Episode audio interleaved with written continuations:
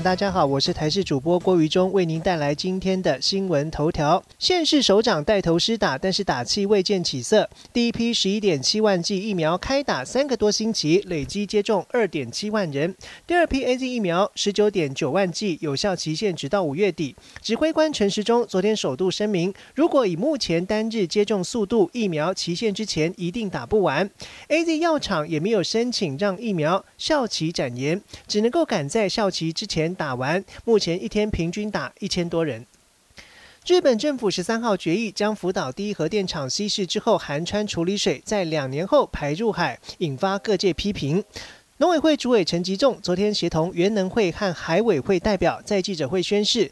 将投入一点二八亿预算建制预警系统，也允诺扩大台湾海域监测点，由原来三十三个增加到九十五个。同时强调，如果有具体科学证据显示核废水排放影响我国渔业，将向日本政府求偿。帮宝宝皮肤灭菌，也要养好菌。洗澡不要太干净，小心皮肤发炎更严重。小儿科医师就指出，日常小宝宝在洗澡的过程当中，不要过度清洁，应该维持皮肤表面弱酸、好菌多、坏菌少的环境，并且适度保湿，才能够防止过敏。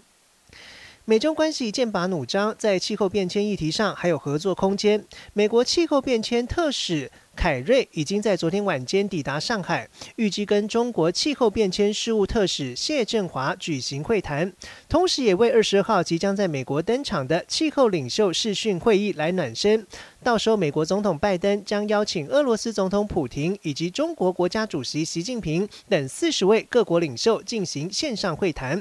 凯瑞是拜登上任之后第一位访问中国的美国高阶官员。这趟中国行是不是会成为美中关系破冰之旅，引发关注？A Z 疫苗血栓疑虑持续延烧，丹麦成为欧盟第一个放弃 A Z 疫苗国家。根据路透社引述丹麦媒体报道，丹麦政府宣布不再重启 A Z 疫苗施打，直接永久将 A Z 排除在施打计划之外。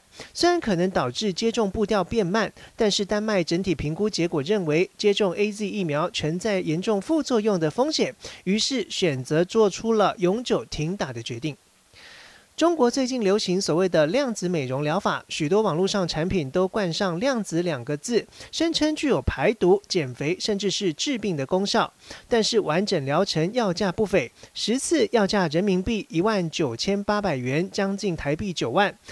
另外一家公司还卖所谓的量子能量舱，广告中更声称量子可以治病，说得天花乱坠。但是专家指出，想观察到特殊的量子效应，需要非常专业的实验技术，这并不是普通的美容会所就能做得到。